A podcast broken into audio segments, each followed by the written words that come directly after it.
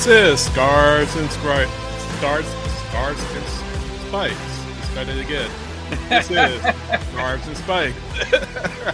I tried to find this on YouTube the other day, and I, w- I kept just was kept typing in uh, scars and stripes, and it was knitting. There's all these knitting videos, so I feel you. I, have been there. That's why. That's why. I knew but, it was going to happen yeah. one time at some exactly. point. I took one for the team. I took one for the team. But yes, this is Scarves and Spikes, the Atlanta United podcast. My name is Sydney, Tyler, and Tommy are here as well. How's it going, guys? Good. This has been a busy day. It's been it a busy day. I'm trying to take a yes. breath from driving home from the training ground. we got news. We got news to talk about, which is we nice. do. Yeah, we do. Uh, Georgios Giakoumakis uh, apparently is close to signing with Atlanta United the headlines all stating that he is relatively close to coming over from Celtic, and we'll definitely talk about that later on. And if you're watching us live on YouTube, on Twitter, or on Twitch, thank you so much for listening and watching. If you're listening on the podcast, thank you so much for listening. Um, if you're on YouTube and Twitch, you of course can leave a comment with any questions you have, and we'll look to address those throughout the show. Great show tonight as Atlanta United is a match week, Tyler and Tommy, as you all know. Finally. So finally, LA United taking on Chattanooga FC in a friendly at Finley Stadium on Saturday. Hopefully, you all are going to be able to make it out. We have the head coach of Chattanooga FC, Rod Underwood, joining us a little bit later on. Then after that, someone who needs no introduction? Doug Roberson from the Atlanta Journal Constitution will be coming on to talk about LA United's preseason thus far, what he's mm. observed from the training ground, as well as the talk of Giakoumakis potentially signing with Atlanta United. We'll discuss that with Doug we're and a whole lot more waffles with him. Ahead. Say that again. so we're also going to discuss waffles with Doug. That's a thing that's going to happen for about a uh, couple of minutes. Not sure what you're talking about, but no, will... you'll find out. You listen to his yeah, podcast, he always just takes that big sip of coffee. He goes, "All right, I'm going to take a quick coffee break," and so I'll take a yeah. quick beer break. I guess there at that go. time as well. Yeah, we will. Uh, we'll get to that um, when Doug comes on, and we'll all figure out what Tyler's talking about. But um, yeah, we got to start. We got to start the show obviously on a serious note. Um, last week, Anton Walkes, former Atlanta United player, uh, most recently with Charlotte FC, passed away, unfortunately, in a tragic boating accident in Florida um, just weeks before his 26th birthday. And Anton, of course, was a member of the inaugural Atlanta United team in 2017 on loan from Spurs. Eventually went to back back to his parent club, Portsmouth, found his way back to Atlanta United for a couple of seasons, and then was drafted by Charlotte FC in the 2021 expansion draft leading into 2022.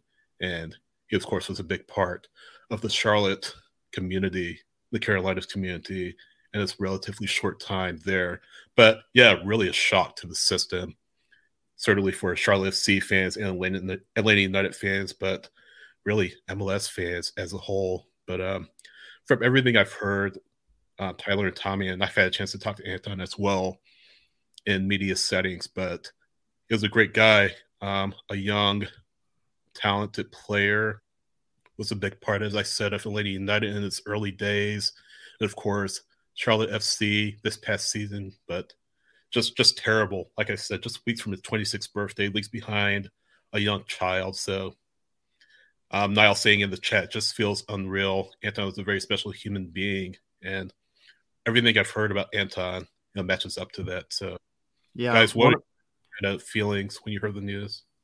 I mean, you know, it, it, was. I woke up that day and I saw it, and I was like, "No, dude, are you serious?" Like, yeah. When it rains, it pours, right? Um, one of my favorite images I remember of Anton Walkes was the year that that when Josef scored the goal of the year candidate and, and one goal of the year, the celebration with him back in in 2017.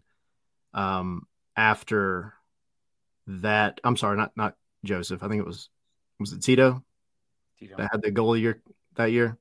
Yep. Um, but the anyway, this the the celebration at the end, uh, I remember seeing a, you know a, a younger Anton, and uh, and then seeing that now, like you go back and you just look, and it's like God, you know, just a just a rough week in general, but you know, rest in peace, man. The guy was just a stand up guy in every way, and and he will be sorely missed.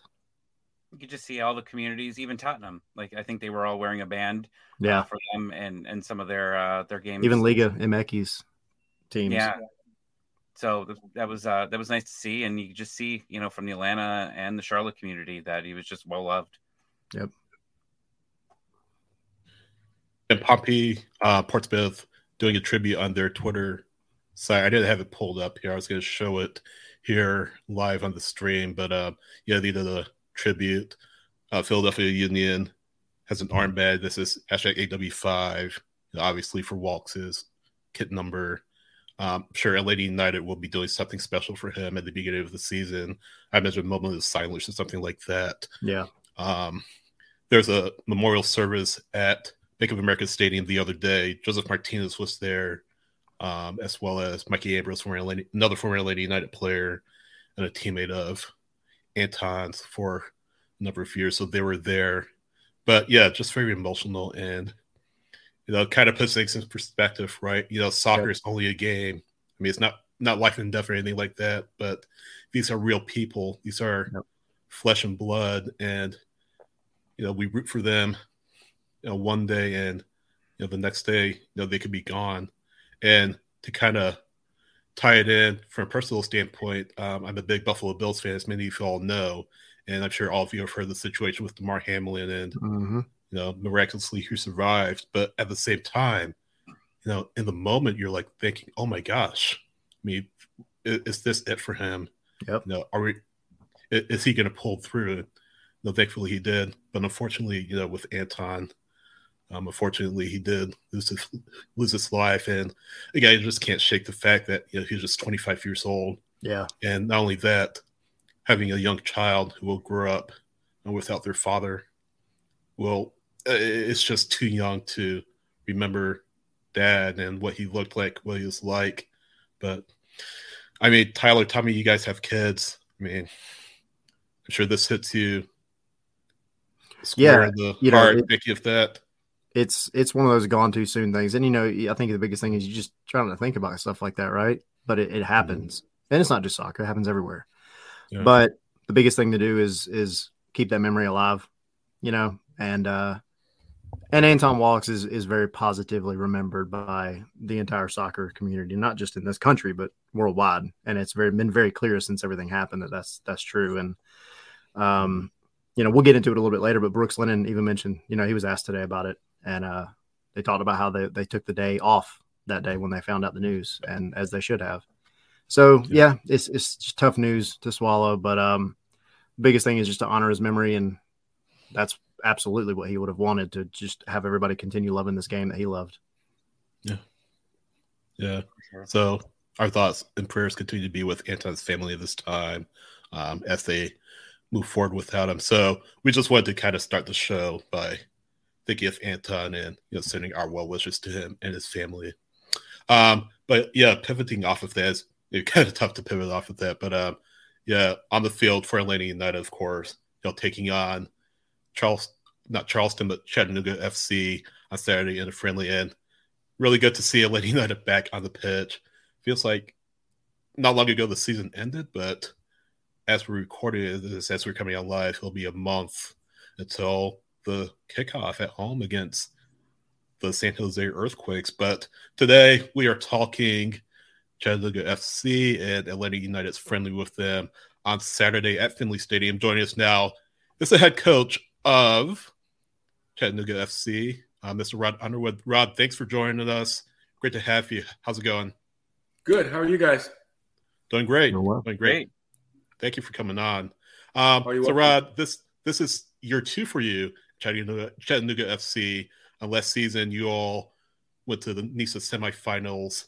Uh, let's talk about what it's been like for you in Chattanooga thus far. Yeah, it's been a great experience, right? Chattanooga's a, a really cool town. I mean, I actually grew up down in Atlanta, so I, I grew up in Atlanta. Okay. Um, You've got a lot of history down here. Yeah, I went to Southwest DeKalb High School, so I grew up in DeKalb. So I, I had spent some time up in Chattanooga as a kid, you know. Um, and then when I, I was in college at Furman University, they had a, actually Chattanooga UTC had a, a, men's program. So we would come up and play. And Uh, so I spent a little bit of time there, but the town is is fantastic, and the club's been super supportive, and uh, yeah, it's been very good, very good experience.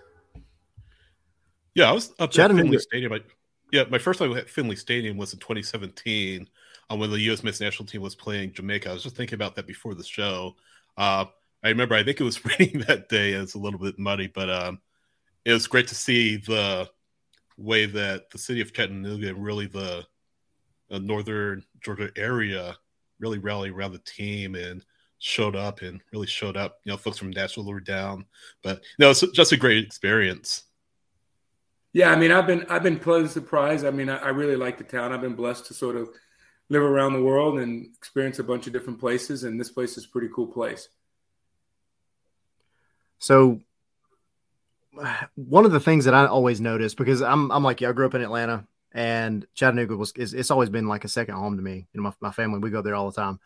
Uh, how has the the I guess the soccer culture there been since you've been there? Of course, you've been there a short time relative to how long Chattanooga FC's been around, but um, I, I, remember a couple years ago, um, probably 2014, 2015, going up there and seeing Chattanooga FC scarves and you know different store you know storefronts and uh, stores selling Chattanooga FC merchandise, and it just it it seemed like the the city really took to that club. Ha, has that evolved at all in in the time that you've you've taken over? I mean, you've been successful for sure, but what would you say about the the whole culture as a as a city up there? Yeah, I mean, like I said previously, I mean, I, have had a chance to experience different different football around the world, and Chattanooga's soccer football culture is is fantastic. I mean, it, it is a real it's it's a real football town in the sense of that. You know, in a lot of big cities, right? Players, the the cities don't know the players' faces. No, they know the faces, they don't know the names. But in Chattanooga, players walk down the street, they know who they are. They it, it, it's a it's an unusual experience for what's for for football and for soccer in America. It's unusual because like you go into you go into a store, you go into a restaurant. Very rarely you go in and someone doesn't know who you are, and that's just that's a cool experience for the players. And right, you know, it's it's just it's a great support all the way around. And you could tell by the buzz on Twitter. This as soon as Monday happened, it was match week for both teams, and it, it almost feels like it's a regular season game for both these teams because they're just the, the crowd's definitely buzzing on, on Uh, on the Twitter. Yeah, I mean, yeah, I mean, like what, what's so cool about that is what they do here in the club is, I mean, they have a great communications department that really spends time to. They're thoughtful, you know. You you guys have been around, so you know they're thoughtful about what they do and it's purposeful to promote the team and it's purposeful to connect with the fans and it's and to interact and to with the supporters club and that's just like that just helps it grow and build and it, and it really is it, it really is a unique experience so you guys y'all have been signing it seems like somebody every day for the for the past couple weeks uh walk us through some of the some of the faces that we might see as an Atlanta fan that may not be super familiar with some of the, the faces. And of course, you got new guys coming in, but walk us through kind of what to what to watch out for. Yeah, I mean, for us, it's kind of a unique situation when we, we're starting preseason pretty early. Before, I mean, give you an idea, before we uh, agreed to have the game, my preseason wasn't going to start till like February 6th. So we're starting a few weeks early than normal. And so it's a unique experience because most of our teams at Division three level aren't really doing anything. So you know, in a way, we're competing for USL Championship players, and because they're they're up and running and going, and so that's been that's been an interesting experience. But yeah, some guys that we have coming in, you know, a big guy. We signed the goalkeeper of the year. Uh, he's with us now. He played at Cal last year, so we've we've signed him.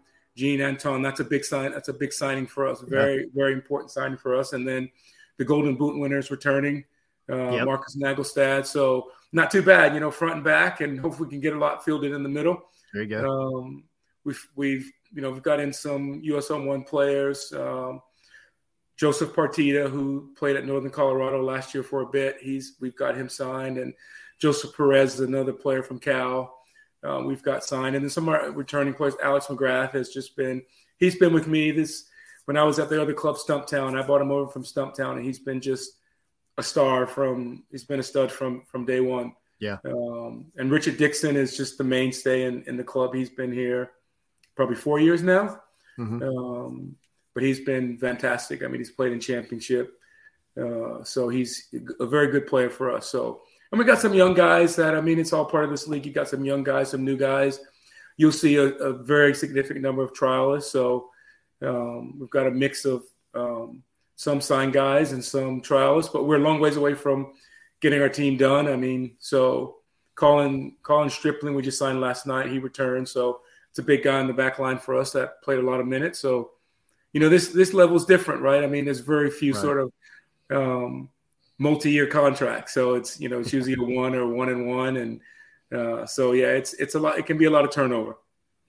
There's a lot of local talent on the club as well. Um, so you signed uh, I hear Paez, you signed, or you have currently the Rodriguez brothers. All three yeah. of those players coming from a really strong Dalton High School program, North Georgia, which is you know, really one of the top programs in the state. Yeah, they've been kind of how the fans kind of connected to those players. Yeah, I mean North Georgia's just been superb. Actually, that connection between the club and North Georgia were as was there before I got there. But the unique thing is the guy that runs it, Kareem Desir, he was actually the Georgia State coach probably for 15 years.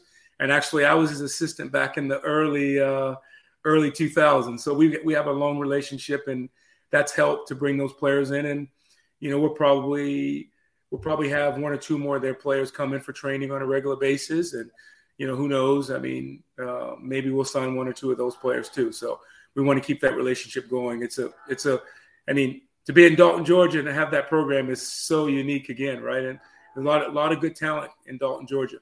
A lot of hidden talent too. I think that's yeah, that's one of the things talent. that people don't realize is, you know, the, the talent doesn't just have to come from overseas or even necessarily from college, but um, we've especially the southeast has kind of been such a, a, growing area in terms of of soccer. Not I'm not just Atlanta United, but the entire southeast. But Chattanooga, I think, has taken it and done really well with it. I was really impressed last year um, with y'all's Open Cup match. What stood out to me, and and and you know, correct me if I'm wrong. Walk me walk me through it. Walk the, the folks through it. But you go into a match like that, you know everybody's looking at it in a certain way. You know, a, a MLS side versus a you know a, a lower division side, whatever.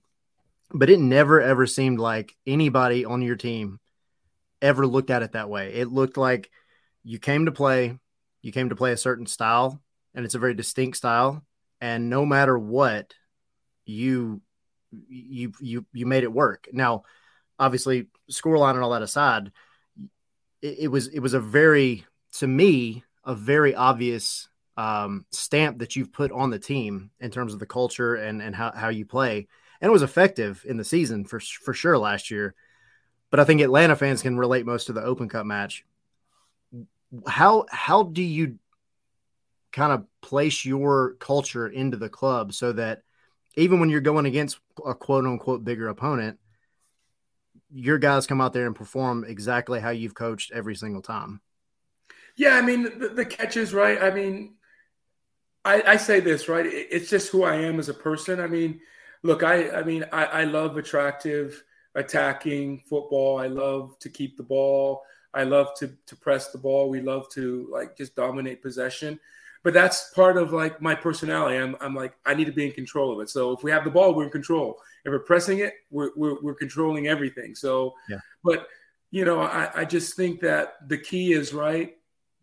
For for my belief is that as you go into these kind of competitions, you only get better by doing what you do. Because what I know what we're not going to do is in the season, we're not going to sit back we're not going to let the other team have the ball. We're not going to counter. So why do something that we're never going to do? That's just that's just the nature of can we get better in the in in a in a, in a circumstance and a situation that we're never going to face in in league? Why waste it on doing something different instead of just doing what we do? And and there's something to be said, I think, about that because, like I said, watching that match last year, I that was what impressed me. You know, you, you guys came out, you you had a game plan, you stuck to it. And I think it's different. I think some people look at, oh, well, you know, you're, you're playing in a match and you have a game plan and what you're doing is not working. So you got to be pragmatic and change it up. But there's a difference between going out and trying to switch up tactics a little bit than throwing your entire culture to the wind when something's not going your way. And I think that was, and I, and I watched, you know, many of your guys match last season, and it was it was the same throughout the season. It was very, very, um, I say distinct, but you guys do play with a lot of possession. You do want to control the ball, and that's it's good to see because uh, some people would maybe argue that you know counters and, and all that could be more effective in certain situations, but when you control the ball and you control it well, it is an attractive style of football, like you said, and I think it was it was impressive to see. So that that's my my quick kudos. You know, like I I think well, it, was, it, was, really really fun to see for sure, and I think um, you can see the players kind of kind of draw from that. You can see that they're all on board. Yeah, because the, the the reality is right. I don't disagree. Right? Yeah, counter can be very productive, but we never took the we never took the short view. Right? We never took the short view. Let's just beat Atlanta United in one game and put the feather in our cap. Right? We knew that if we beat Atlanta United, here comes another MLS team probably, and you know ultimately the MLS Cup was never going to be something that we're going to get. Right? So that was that to win that one game, that will be awesome. But that's really a short term gain. Whereas we, we're looking for the long term gain of can we dominate our opponents that we play on a regular basis? Can we get to the point and give ourselves being the being the being the championship conversation all year? Playing Atlanta United in a counter game wouldn't be because the reality is the way we played, we couldn't counter against the other teams because if we gave the ball away to the other team in our league, they're going to give it back to us. So we're going to have to keep the ball anyway. So that's it, it, you have to just take in that a realistic approach to it. Yeah, absolutely. Um, so for the I guess the fans that are coming up, last time this happened was kind of a historic moment for Atlanta because yep. it was the first you know, the first time fans got to really see them.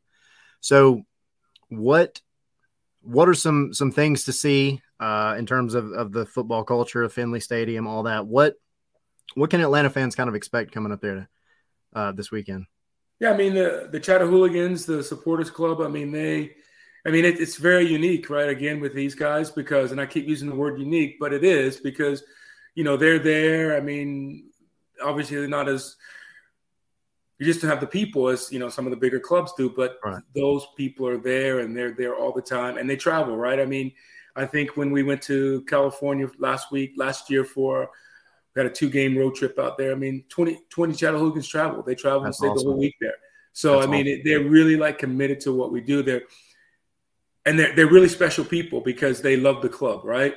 Doesn't matter who's doesn't matter who's in the in the kit, doesn't matter who's on the sideline, they're going to support their club. Doesn't matter who's in the front office, they're going to support that club. And that's what you want. That's that's what's going to make American soccer really like take and go when people are just committed to it, regardless if your best player has gone on to the other gone on to another club, you're still going to support that support your club the way that you would no matter who was there. And that's that's something really to see. And look, and I, will be honest, our front office for what we have, they put on a, a spectacular event, right? And you know, it's um, it's real important. I mean, and, and I try to give those guys kudos all the time. I mean, they're set up. You know, they again, right, with the budgets and the structure we have, there's nobody better in in our league. And I would put us up against championship teams, and I would put us up against US any USL one teams in terms of our overall structure of our club and and fan support and just what we do as a club in general. Absolutely, it sounds like you have a it sounds like you have a lot of support up there, which is which is great to see. Um, just how you know Chattanooga FC kind of carries himself as a club, so that's really impressive. Really impressive. Uh, we're gonna cut you loose here in just a second, but I do have one last question in regards to your coaching background. I mean, you've coached in Sierra Leone, you've coached in Jamaica, you've coached in so many different places. So I want to ask you, kind of twofold. Um, what was this experience like for you? How did you use those to help you grow as a coach? And then second half of that question, um, of from my comment section on YouTube from Niall. Um, do you have any aspirations to coach in MLS someday?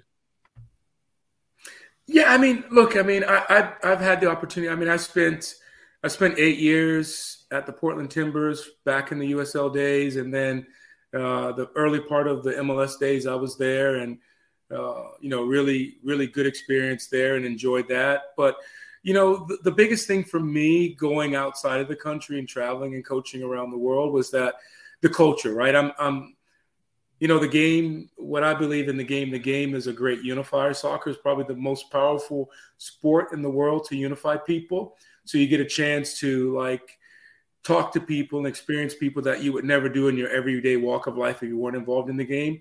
So experiencing new cultures, new foods, you know, new music, new new everything, just like just like taking it on. That's like that that's that's part of that's part of what you would say uh, coaching outside of coaching out the country. Because if you just, I feel if you just go to a club because hey, X club in X country called you, and you're just going to go there and you're going to coach in that club.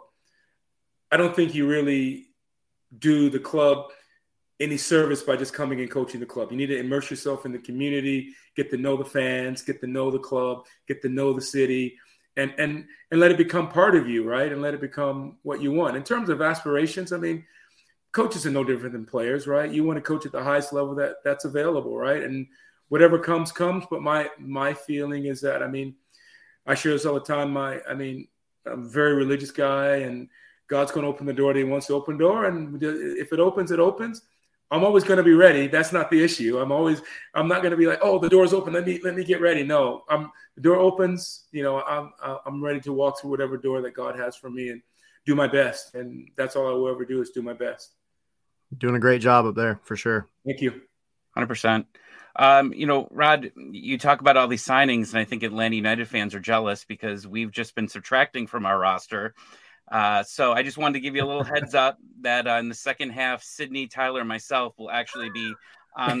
You know, we'll, we'll be we'll be uh, checking in there, and uh, we'll do our best. So just oh, yeah, I'm gonna do my best.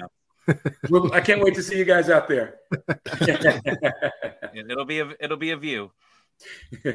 I'll be coming down from section 102. So all right, keep an eye on me. All right, I'll be looking out for you. awesome. Hey, Rod Underwood, head coach of Chattanooga FC. Thank you so much for coming on, Rod, and um, hopefully we'll talk to you soon. All right, thanks, guys. I appreciate you Thank guys you so much. Good luck this weekend. Yep. cheers. Great chat with uh, Rod Underwood, and yeah, it sounds like he has, like I said earlier, a lot of support from the Chattanooga front office. And that's as I was talking about, guys, you know, just a great community there, Chattanooga. I'm um, great fan base, great people, and yeah, I unfortunately I won't be up there, but I know Tyler, you will. But um, yeah, it is right up, right up high seventy five. Not, yeah. not a not far long trip at all. So very easy drive. Yeah, I wonder now, can we watch this yeah. game? So that has not been announced that has not been announced yet. I imagine the club will be, you know, announcing that how to stream. I asked about days. it yesterday. They are working on it still. Now it will be broadcast, so I'm not mistaken, on 92.9. Correct. So correct. At least have the radio broadcast. But I, I, I think I would imagine they're going to do a stream of some sort, but the it hasn't been yeah. made official yet. So it's usually traditionally that's been really the case. hopefully we will um, hopefully we'll hear something um, relatively soon from the club as far as streaming is concerned. All right, we're going to switch gears and talk about you know, more about Atlanta United and that we had Rod Underwood on, head coach of Chattanooga FC, which many of you may not have known uh, beforehand. Well, I'm bringing on somebody that maybe needs no introduction to Atlanta United fans. Um, Doug Roberson from the Atlanta Journal Constitution joins us now. And oh. Fallout Doug clearly. If, if you're My daughter's gonna fight you. Oh man, she's gonna fight you when when she sees this later. Oh, here we go. if, if you're listening to the podcast, Doug had a sign that said "Fall Out Boy stinks," so that tells you uh, sort of about his um, musical taste. But um, Doug, how get, are you? I get Fall Out Boy, but why Pentatonix? why Pentatonix? Yes. Sing your own songs, man. But they have a, Don't sing someone them. else's songs. I agree. Doug. Well, and, and they're so it, they're so obviously like uh, Hollywood put together. It's just it's it's it's insulting. They came from the same high school. Uh, it doesn't matter to me. I didn't say it's logical. But as someone who appreciates all types of music, to hear that, can they sing? Yeah, they could sing, but sing your own songs. That, that's my that's my biggest thing. That and their agent is fantastic because every holiday special I think is legally required to have Pentatonix. Oh yeah, as a special guest on it. They've made uh, it everywhere. It's just there's so much better music out there. Get, just please, just get them off of yeah. off of my screen. We'll have um we'll have Doug back on later in the year to talk about his album album reviews later in the season. So we'll be keeping and track of that. Review will be pen, Pentatonix exactly. Uh, season, so it'll be perfect. Yeah, but um, no, Doug, thanks for coming out. We really appreciate you oh, having thanks you. for having me. Um, no, I was just thinking uh, this afternoon. My gosh, this will be already season seven of Atlanta United. It's hard to believe that. Yeah. Seven years ago, Atlanta United were kicking off against the New York Red Bulls up at Bobby Dodd Stadium. I mean, what I guess what what are your thoughts going into this season based on uh, what you've seen and really what you've seen from preseason, what you've seen kind of from working your sources? I mean, your kind of impressions of things, how things are going. Well, the the biggest thing that we keep hearing about is uh, culture, there a mm. cultural change um, competing for the crest, fighting for the badge, battling for the badge, if you want to keep alliteration going. Um, and it's an interesting thing because, you know, I've said this on my podcast and, and y'all know this, but in my MBA education, the one thing that would constantly get hit on is keeping a, a positive culture, keeping a, a, a productive culture is the toughest thing to do in a business. And when you lose it, it is the most difficult challenge to overcome. Now, I don't know if that's true with Atlanta United. And it's interesting that that seems to be a theme of this preseason because that's what Josef said after that loss to Austin. And some people killed him for it and some people praised him for it. But he called out, I think, Carlos Bocanegra, Darren Eales for buying players that were more business decisions, maybe, than were interested in playing for Atlanta United. That's not a reflection of the player. It's more a reflection of the player, the type of players that Atlanta United was acquiring, if that makes sense. If if y'all if the difference is understood right. there. So if you can get guys to believe in something and play together as a team and execute the tactics because they understand the culture and this is important, then it can be better than the sum of its parts right now Atlanta United's parts are good. Are they better than a lot of other teams in the East? I, I would say no. So you overcome that with culture, and then you know there's still some players that are likely coming in. But that's the most important thing that I've I've noticed in the conversations we've had with the players so far. Yeah, we are saying before the show, um, Brooks mentioned that the training ground, and I mean, you're there, myself and Tyler were there. But Brooks was saying, I guess the vibe in the locker room and the training ground is a lot different. And Tyler, you're talking about 92 9 when Pineda was talking to Dukes and Bell. Pineda was kind of saying the same thing. Um, so that kind of goes into what you're just talking about, Doug, like the culture and the vibe and all of that. So, I mean, is it a case of, do you think, in Josef's case, maybe addition by subtraction that maybe you know Josef in a way was outgrowing the club and his departure was needed to really move the club forward in a way. I think part of it, yeah, definitely.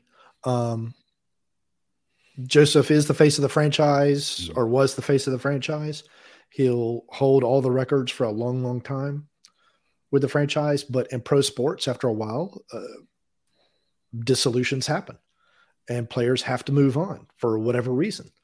And it happened with Josef, and it'll happen again with Almada or or whomever, Miles Robinson, whoever you want to throw out, Brooks Lennon, whoever you want to throw out there, Brad Guzan, uh, for various reasons. And I mean, I can understand Josef's what I think is Josef's side of it. He was tired of losing. He didn't like how the club was being built. He didn't like how the club played. But at the same time, you have a contract and you're tasked with giving your best, I don't know that I can say Josef gave his best all the time last season, not compared to what we've seen in the past. I don't know, you know, about his knee. I don't know what he's dealing with with his, his wife being pregnant at the end of the season, or, or I'm sorry, his significant other being uh, pregnant at the end of the season. I don't know any of those things that could affect a player's mentality. All I know is that when you watch them on the field, it wasn't the same player. And sometimes it looked like a player who maybe wasn't giving his best. But he's only human, so I can understand that. Turn it around in the club, I can see the club side of it too. Big salary, one of three you're allowed on the team, not getting the production you want, maybe not getting the leadership that you want, maybe not getting the um, camaraderie that you're looking for with the rest of the team and maybe other people.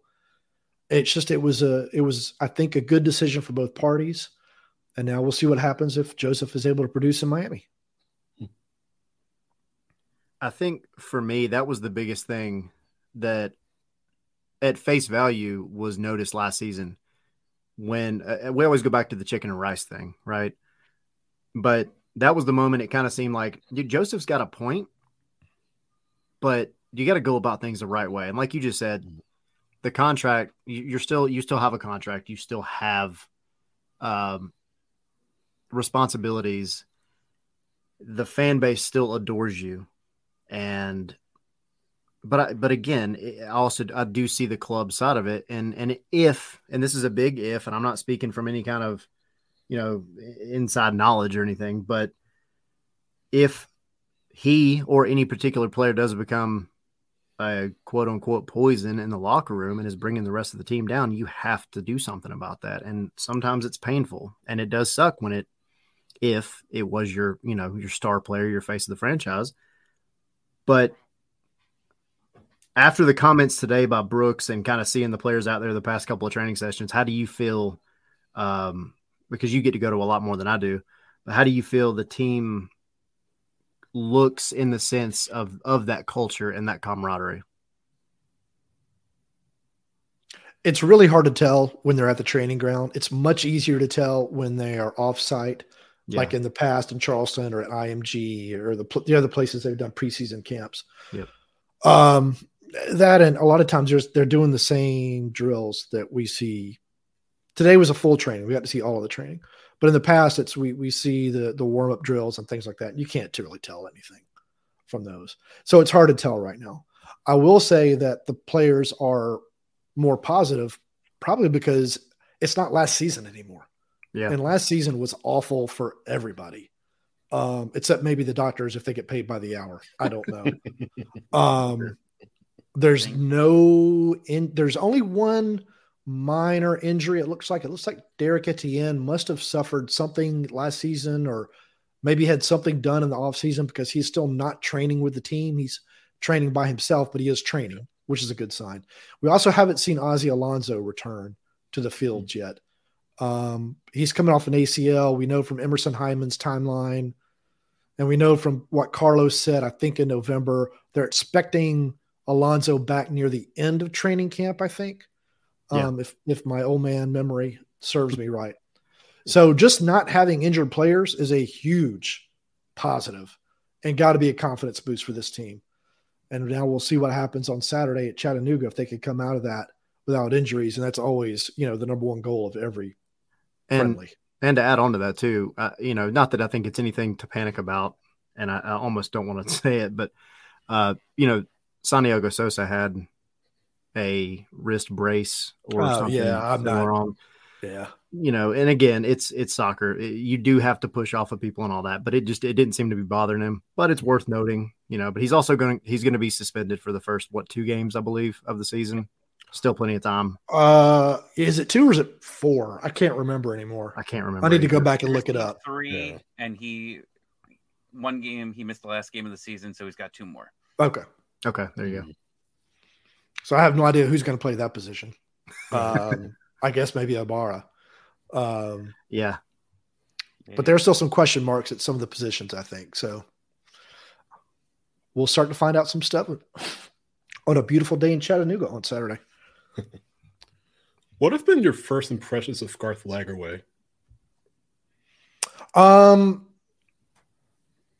he's deliberate he has a process that has been proven to work uh, at Salt Lake and at Seattle, consistently proven, not a one season wonder type of a thing. Mm-hmm. And so he's following that process with Atlanta United. And this first season, I, I, think there's enough talent on this team to do some good things I don't know if there's enough to challenge for trophies yet, but again, mm-hmm. there's still time. Um, and so if people are expecting or we're expecting, you know, three to five players coming in the first week of training camp, that's not Lagerwey's style. It's mm-hmm. going to be deliberate. It's going to think through the monies, think through the contracts, think through the culture, think through all of that. Not to say that that wasn't happening under Darren with Carlos, but with Garth, I think it's going to be a little more um, just a, a process driven th- than in the past. Uh, I met with him last week for about an hour. Half of it was just kind of off the record, him and I talking about mm. personal lives and, and, things like that. But that that was the biggest takeaway I got uh, from him, and and it may be why you still haven't seen a striker coming in to replace Josef. Typically, you don't get rid of somebody unless you know who the next person is. And we're still waiting. You know, Pineda said last Tuesday we expect three players in. What's today? Wednesday? Almost two weeks. Yeah. yeah. I, I, don't think we're going to see any players coming in by the end of the end of the week. I, I don't mm. think it's going to happen. I think what we saw. I've today, been wrong many times. Yeah, um, I think um, what we saw today will be the the Chattanooga squad. You know, most of it anyway. Yeah, and then they head to Mexico. Group of twos. Um, and we'll find out from Pineda on Friday what the squads are going to be, but I assume it's going to be. In the past, it's been like starter. They do starters for 30 minutes and then 45 minutes and then 60 minutes and then 90 minutes, I think. Yep. Yep. So I assume it's going to be something similar like that on Saturday. Well, that was a great yeah. interview uh, you did with Garth. It was. Oh, thanks. And it broke the internet there for a little bit because I, there was the talks of the DP and TAM deal and do we have a DP slot? Do we not? Uh, and it continued all the way up until today too. Uh, he did an interview uh, with Dukes and Bell, and and they uh, pressured him on it as well. And doesn't seem, you know, like they're they're going to be able to bring in a DP, but the loan process, crazy MLS rules, they they might be able to bring in someone uh, with with a high price tag, but it's been definitely something that the fan base has been talking about is can what availability that do we have for the rest of the the off season to bring someone in and the other comment he made is there were still a few more people um, to exit the squad so that that was an interesting line that he said today yeah well there's almost certainly going to be at least one player leaving erik lopez who's still right. not with the team that's the common sense uh, subtraction yeah. Now, whether there's more, I guess that depends on if players are. You know who we didn't see at training today? Actually, now that I think about it, Machop Chol. Yeah, I, I saw him on a car on the side. hanging off on the side. Okay. Uh, yeah. Well, that could he could be a player going out the, going out the door yeah. maybe. Mm-hmm. Um, now that I think about it, um, the the TAM DP the team does have a DP slot open right now. Mm-hmm. Josef is gone. There is a DP slot open. It's it's how they want to fill that DP slot is mm-hmm. the important decision Garth has to make. And the other thing, and I tweeted this out today, and it may have been snarky, and I didn't mean it to. The DP slot is just a salary construct. That's all it yep. is. It's a silly, silly salary construct for a league that has a $2.5 billion streaming rights deal now. and I think once you start to see proof of concept with this with Apple, then you'll start to see some of these roster rules and and mechanisms get um what's the word I'm looking for? Streamlined, maybe a little bit, not go well, away, but made easier to understand. That's something that we've kind of talked about doing our post match shows on Twitter. But I, I wonder if you, have got the Leagues Cup coming up this season mm-hmm. for the first time. The full Leagues Cup, yeah. Yep. yeah, yeah, yeah. If if MLS goes in there and gets trounced by a bunch of league League MX teams, I don't see Garber just looking at that and being like, "Oh, well, we'll try again next year." There's a contract. There's a contract in place. It doesn't matter. Well, I'm not talking about the the cup. I'm talking about the same MLS rules that apply to teams. Oh, gotcha, gotcha, gotcha. I think from that point, maybe you do see something like a fourth DP slot or something more you know, liberal in terms of allowing a little bit more freedom for these clubs to spend money. Yeah, I mean, I've, I think I wrote, or maybe I've said, some sort of version of the NBA's luxury tax. I think would mm-hmm. work for the teams that want to spend. And then some of that money can trickle down and help some of the teams that simply can't spend um, have a little more revenue. But all these, most of these teams are owned by billionaires. The money is there. Yep. Right. Um, it's just a matter of if you want to spend it. Just like yeah, I mean, yeah. I was gonna say you look at um, you know, New England Revolution owned by Robert Kraft, and you talk about you know they're still playing in you know Gillette Stadium. Why haven't they built a stadium of their own? All of that, but yeah, you know, we know Robert Kraft isn't hurting for money. the, the the one that continues to boggle my mind in the opposite direction is Toronto, which I know is a major market, but they don't play in an NFL stadium. Yet right. they spend money like it's going out of style yeah, on right. players.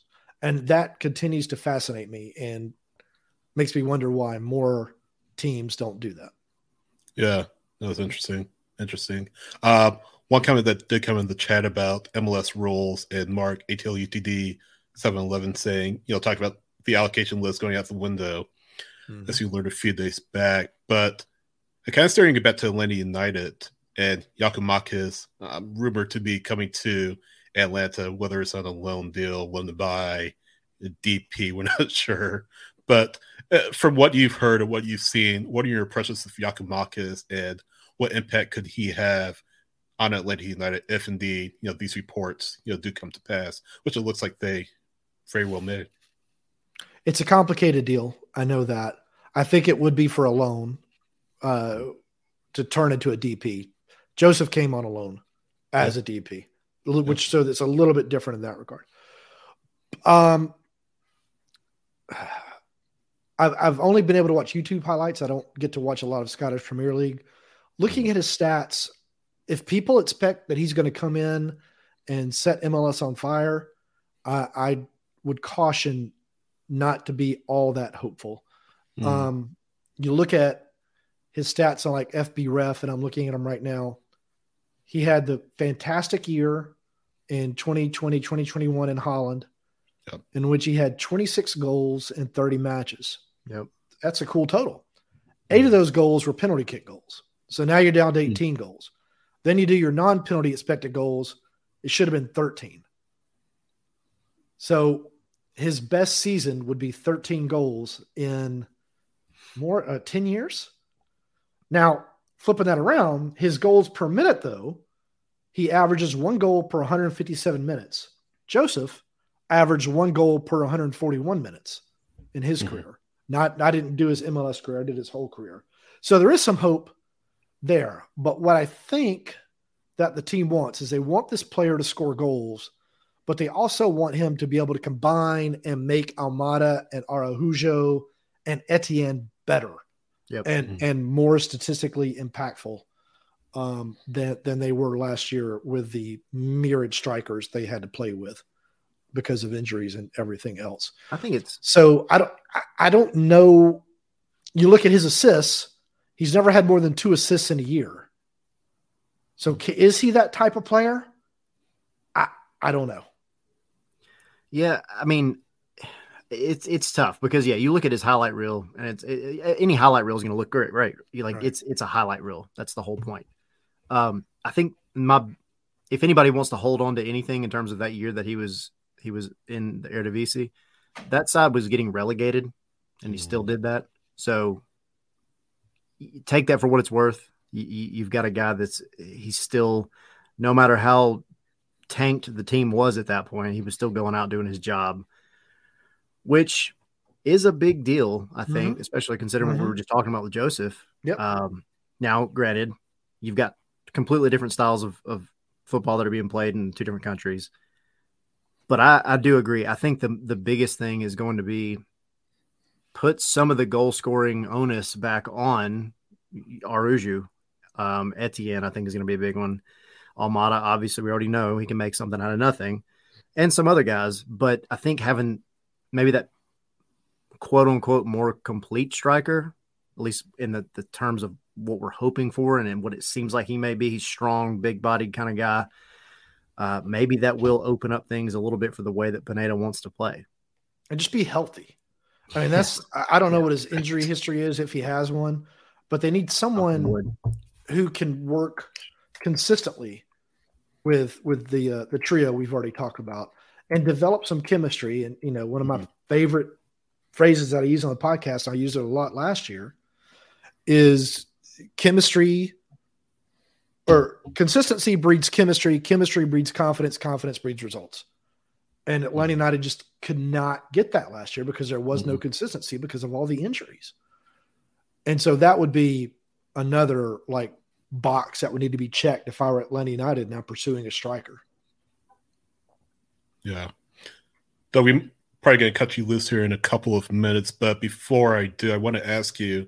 Uh, you kind of touched on it a little bit earlier. Um, Lagerwey um, during the Men Believes This Life show a few weeks back, three minutes back, said that uh, he expected Atlanta to be or to have a home playoff match in 2023. And again, you kind of touched on it a little bit, but taking into account the different competitions, obviously MLS, uh, U.S. Open Cup, Leagues Cup, uh, putting those together. I guess what is your reasonable expectations for Atlanta United in 2023? Uh, making the playoffs is a as a lower seed. I mm-hmm. think is a reasonable expectation. Now that could change, obviously, if they depending upon who they bring in. Um, if they're able to bring in another striker, a center midfielder, and a center back for depth, then you start to be able to compete a little bit more in all of these these contests. But to me, you've got to put the, the impetus on just making the MLS playoffs because you haven't done it in two of the past three years. Haven't won a playoff game since 2019, mm-hmm. which is is hard to think about. I think for some supporters, but but it's the truth. Um, that's got to be got to be the impetus, and, and they got put in a tough group in the Leagues Cup. Um, we still don't know about the U.S. Open Cup. Um, what's going to happen with that. And all that is assuming that everybody stays healthy too, which is unrealistic. Yeah. And you know that brings to the conversation, you know, not just about financial, but the fixture congestion. How does the Pineda handle, you know, Open Cup, Leagues Cup, and then the regular season? So that that really works into the conversation too, doesn't it? Yeah, very much so. And you know, the, the team has a, a boatload of homegrowns. I don't mm. know hmm. what the rules are going to be for the Leagues Cup or even the US Open right. Cup about the use of homegrowns, but some of these guys they need minutes. Um, mm-hmm. Jackson Conway, who I just wrote about tonight, you could see the story on my Twitter feed at Doug Roberson AJC. Cut his hair, by the way. Yeah, well, he did it yep. because he is focused on winning a job with the first team. He went mm. nowhere he went nowhere during the offseason. He spent the almost he no vacations, no nothing. He went back and forth to the fitness center at the team's training facility and watched film and worked out. And he's that's jacked. All, that's all he did.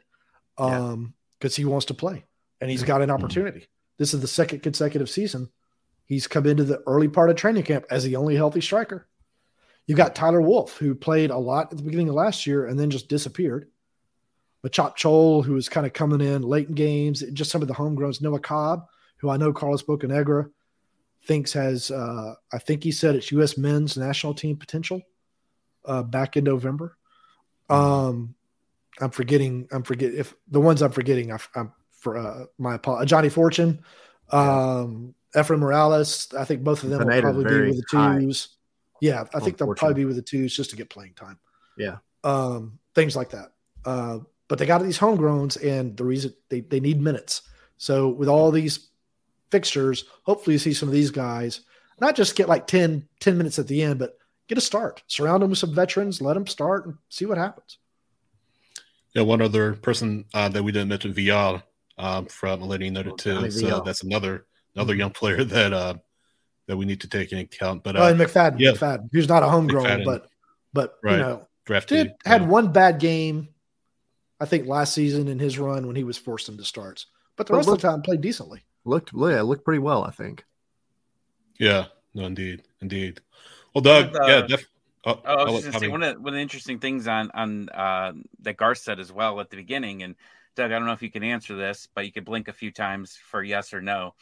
Um, they, Garth made a comment about how it was a reset moment for the uh, the salary cap and he said that a lot of the long term moves didn't meet his philosophy going forward. Maybe I'm reading too much into this, but by the end of the season, do you expect Carlos to still be with the team? Yeah, I do. Okay. Um,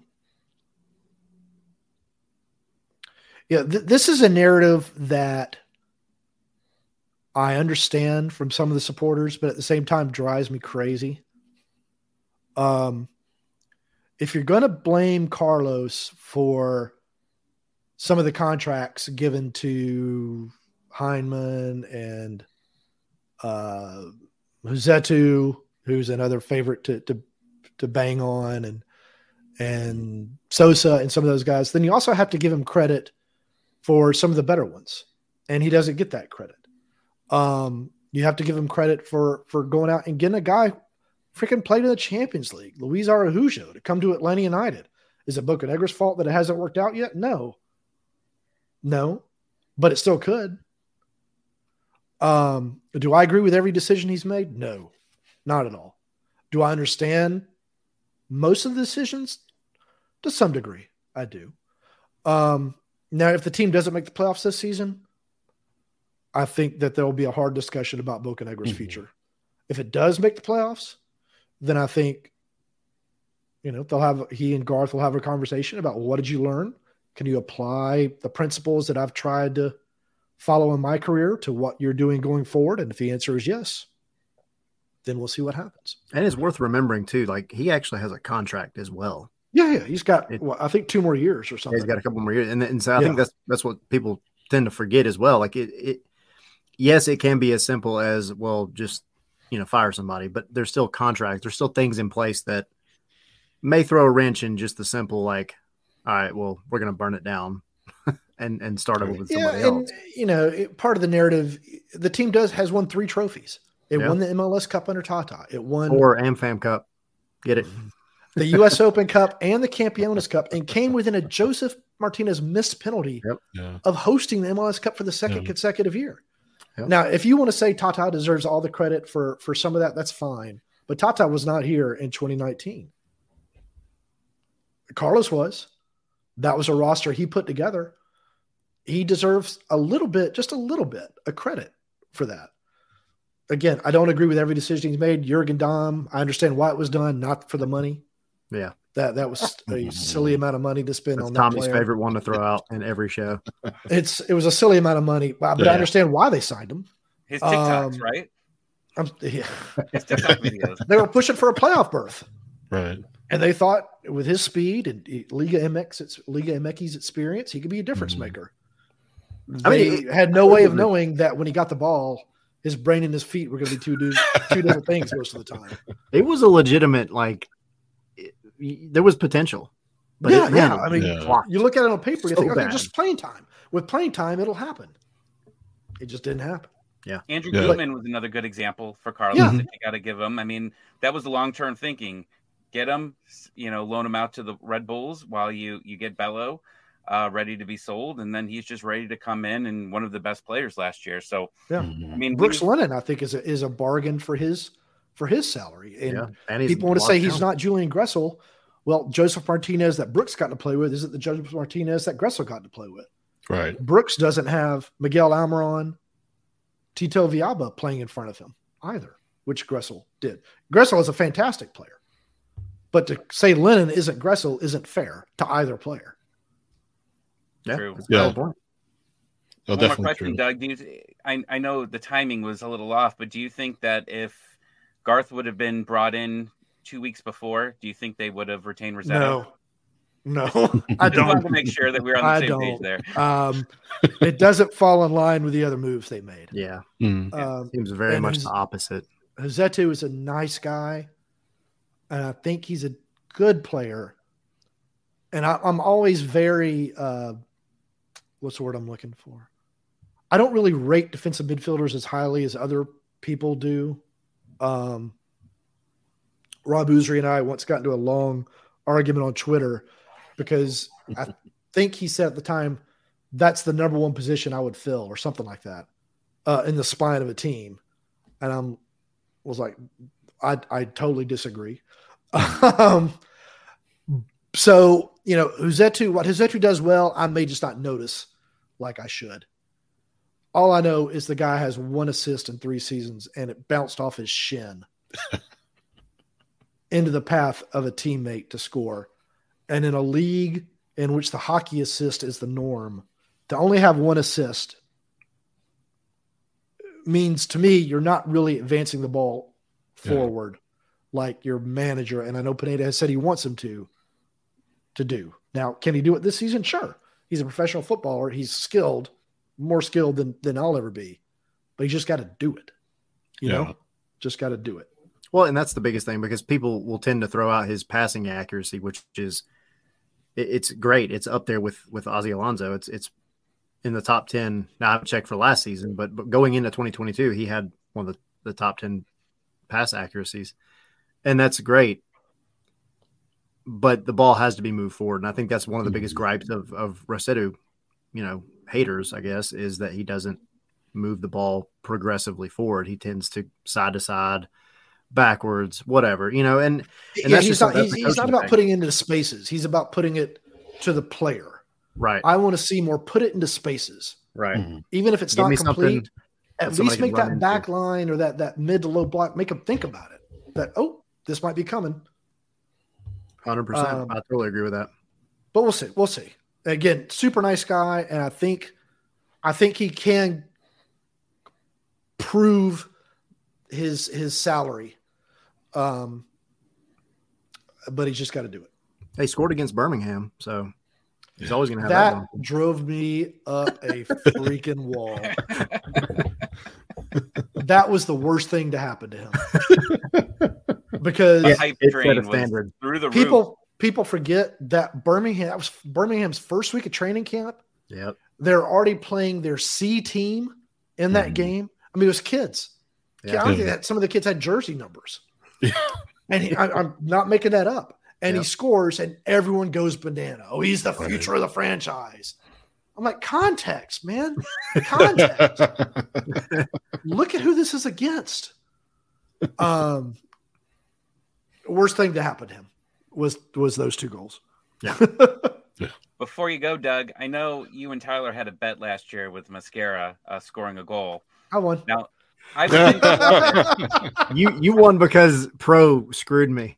I was at that game. I was uh, there. If I go and look at the stats, I think I see a zero under G. I got your I, Arby's gift card. Coming. I saw that goal. it was onside, 100. percent Yeah. Uh, so I think you, I think you need to give uh, Tyler a second chance on this and and figure something out. No, I think Mosquera will score this year. I mean, mm. he showed he's he's he's very very fast. Yeah. He just got the. Uh, the Jurgen Damm issue, the inexperienced player issue at times mm-hmm. of just trying to do too much too quickly instead of just kind of breathing a little bit. Um, talked to Conway about that today because he got some, he had some scoring opportunities in the few minutes that he got last year, but as soon as the ball would come to him, it was almost like, oh, my score. Oh. And then just go too fast and, and it all gets messed up. Uh, but he's got you know 85 games as a pro. He's he's only 21, mm-hmm. so I think the game might slow down for him a little bit this year if he gets if he gets opportunities, and we might see the same for Mosquera too. Yeah, yeah, definitely saw it for Jurgen. Yeah, exactly, exactly. I, where is Jurgen Damm, by the way? Do we know or? I think he's still with America. Isn't that isn't that where I think so. Yeah, you're probably right. You're probably right. I'll have to um, double check, but uh, He's yeah, got a great um, agent. I know that. Yeah, I'm no, assuming he got a multi-year no deal. Kidding. if you can dance the way he can, you can get any type of contract. uh, Saturday afternoon, the Atlanta United takes on Chattanooga FC at Finley Stadium. Doug Roberson, you can find him on Twitter at Doug Roberson ATL. Of course. So, what's the, what's the piece of trivia from Finley Stadium regarding Atlanta United? Um, I mean, outside of the fact that it was their first friendly there mm-hmm. as a club. It was their first friendly, but there was something yep. that happened. Two things uh, that happened, I think, actually. Carl, jumping in the stand. Andrew Carleton scored. Carleton, Andrew Carleton did score. Yeah. His brother looks really good, by the way. He does. Oh yeah, Alan. Interesting. Yeah. Um, I don't know what's the other one. missing. That was a game where they changed jerseys at halftime and brought out the road kits for the first time. Oh, there you go. Ah, you know what? I think they broke out that. the uh, concrete and tail lights.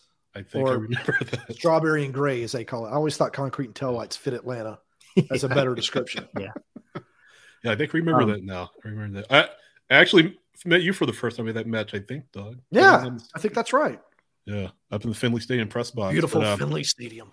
Yeah, yeah. All right. I know you'll be there, and I know Tyler will be there. But um, yeah, let's see. Uh, like you said, if Atlanta United will get off that with um, without injury. Tyler, one more question. Yeah, Last sure. thing. I got, I got all the time in the world. Belgian waffle, waffle cone, American waffle, ooh, or toaster waffle. Oh man, is the waffle cone filled with anything? Uh, whatever you want it to be. All right, waffle cone it is then. There we go. a big old helping of uh, Moose Tracks ice cream. There you go. Okay, and I'm, I'm a, a happy yes. and growing even fatter man. All right, so look, big... I, that's I got to figure out a way to transport it to the bins, but that'll be my, my pay up to you for the Mosquera bet. I think they Even had those. Um, I got shafted. I don't bring them for Atlanta United games, but I think they had that at the Peach Bowl. I think they had waffle cones. Oh wow, okay. Or the yeah the yeah the Peach Bowl. Yeah, it was hmm. one of the two, SEC championship or that. So I just got to oh. find the right restaurant then. I'm gonna go get some dinner right now somewhere there in Midtown. yeah. Find a place to eat. There's only a we thousand places within about five blocks. nice. Well, yeah. Enjoy your. Uh, hopefully, you enjoy your Midtown condo. Oh, and, I'm, uh, I'm, loving it. Excellent, excellent, I don't know if you can well, see it over my shoulder, but it's a poster of all the World Cup balls. Interesting. Oh, my kids nice. gave that to me. Interesting. Yeah, that's awesome. That's nice. That's well, um, a lot of soccer things, and you know, nice. There you go. And the ah, there we go. Liverpool jersey. we didn't. We didn't. We didn't ask you about Liverpool. We didn't ask you about Liverpool. Uh, Maybe next time. Maybe next time. yeah, let's save that.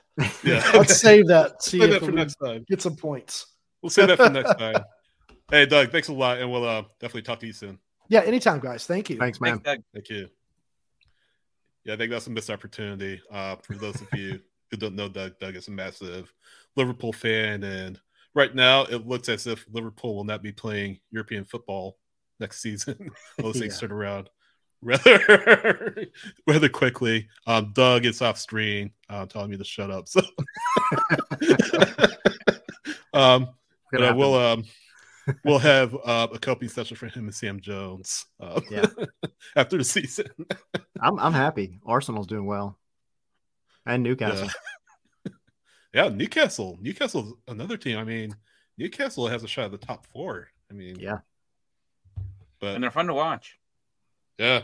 But Fulham, I, I, gotta I gotta give a shout out to my, my son. Fulham's killing it over there after just making it back up. And uh, they do not look shabby at all.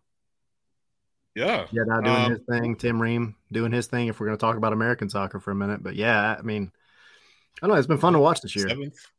Yeah, seventh yeah. of the league, five behind Spurs. He could be playing Europa League football. I mean, eight behind Man U could be playing in the Champions League. Maybe we'll see. Yeah. We'll see. Let's take it back to Atlanta United. And again, Vic's Doug for coming on. Uh, Doug Roberson, AJC. Of course, you can read your stuff. And Atlanta Real Constitution. Uh, just came out with an article, by the way. He just filed it on Jackson Conway, who was he was interviewing at the training ground. But I mean, absolutely, he Conway. I mean, looks swole, as the kids say. Dude is jacked. For real. Oh my word. I almost didn't recognize him at first. I know. Outside the 26 on his shorts. But I mean, yeah, it's good to hear that he's putting in the time and putting in the effort to really get himself first team minutes because that's something that whenever he has gotten first team minutes, he's not made the most of them, fortunately. Yeah. I mean, he scored, What was it he scored in uh, Champions League? I forget. Great League. Yeah, but outside of that, I mean, for the first team, he hasn't really made an impact. So Cup, I think he scored in. Yeah, you might be right. You might be right, but um, in any event, I mean, it hasn't clicked for Jackson with the first team forever, whatever reason or another. I think he realizes that this might be, I mean, not to turn it into a dark circumstance, but this could be it for him with Atlanta United if he doesn't take the chances that he's given. I mean, he tore it up in the USL Championship, and I don't think he'll be headed to MLS Next Pro because the competition is probably below the level of player that he is right now. But I think he understands that. Look, this is my last chance, and I need to show that I'm not just a good player at the USL Championship level. I need to show that I'm MLS quality. That's that's where I've been kind of iffy on Jackson because I like Jackson. I'm a big Jackson Conway fan because he you just got to root for the guy, right? Mm-hmm. He's he's consistently done really well for the twos, and then, like you said, he he gets up to the first team and just hasn't taken advantage of the minutes that he's had, and and that that happens. And I always describe it as being stuck in that purgatory between the two leagues. I I just you get a guy who has made the conscious decision, like what Doug was just talking about, what we were just talking about, to take his craft and try and perfect it as much as he can by spending that extra time watching film, working out, doing, you know, all the training. That is, there's something to be said about that because, and I, I'm going to preface this by saying I'm no way comparing these two players. However, the work ethic is what you would see from a guy like Miguel Almiron the one that's showing up first, leaving last. You know, yeah. um, but th- there that's a that's a a huge factor in not only getting yourself better, but showing the the coaching staff that you're all in. And you know, we're talking about Giakoumakis coming over from Celtic. If he shows up and Jackson Conway shows out in in in a way that he did, or even better than he did for the twos last season, he might have a starting job. This is a golden opportunity for him. Mm-hmm. So it's good to see. I'm, I mean, I'm cheering for him.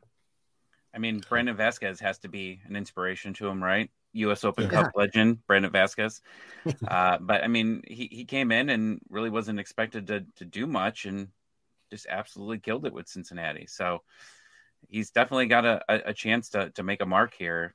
But like you said, this he probably is running out of time because in 2020 he had an opportunity, uh, 2021, and then last year as well. I mean, he's, he's had some opportunities, just hasn't been able to take advantage of it. But he's also been on some bad teams too.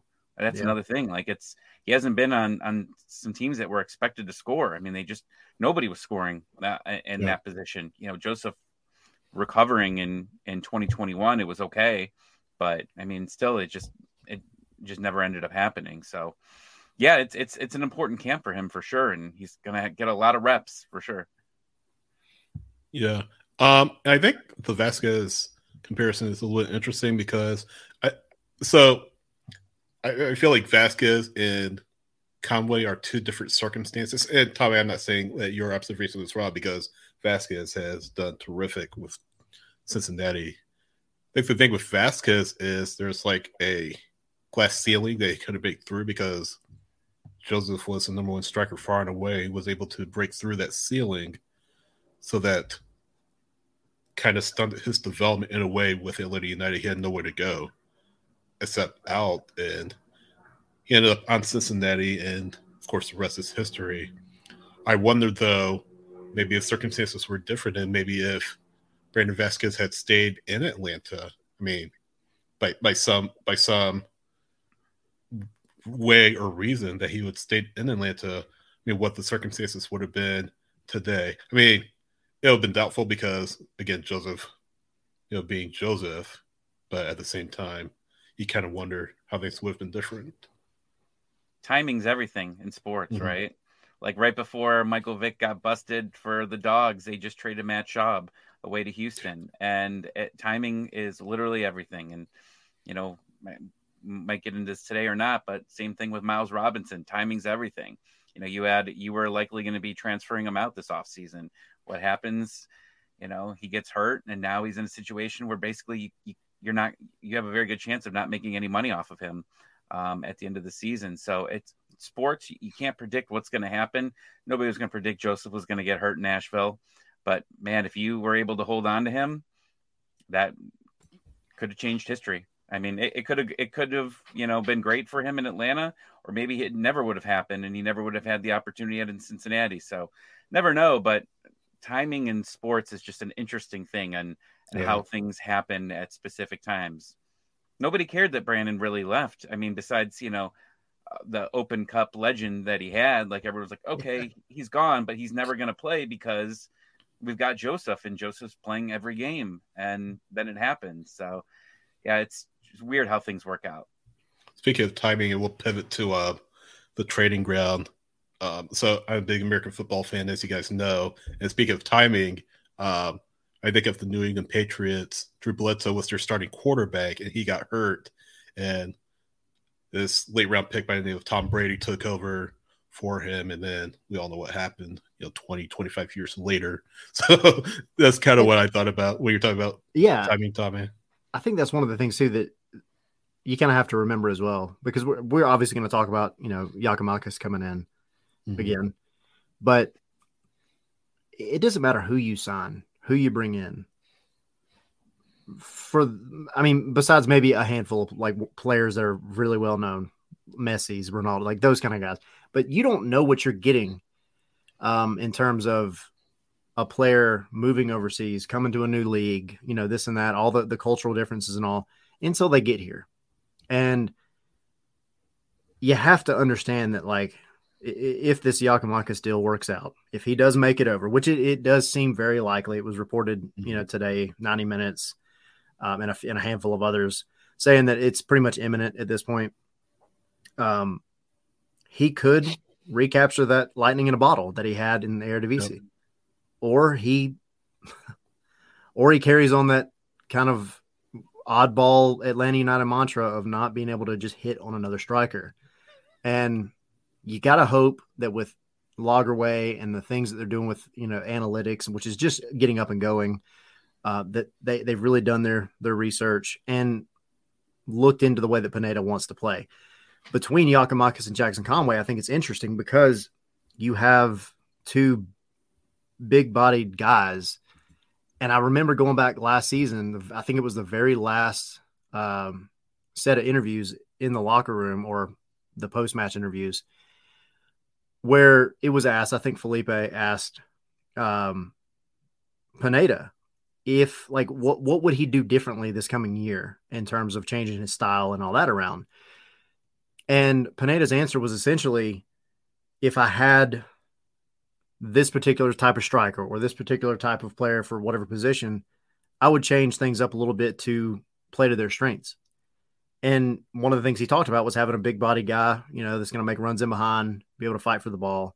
And so you just wonder if that's maybe what Pineda has trying to been pushed for, pushing for all along. Maybe, maybe, you know, Conway kind of had an idea of that. That's what he wanted. And uh, again, if I'm Conway, I'm doing the same thing he did. I'm spending that time and I'm I'm going and training and I'm I'm doing everything I can to win that starting position. Screw whatever other person comes in, that's my spot. And if if he hey, if he wins it, more power to him. Do we want to switch gears and talk about uh, what we saw in the training ground? Yeah. Can you yeah, fit? So, uh, say say the name. I, I'm still Giakoumakis.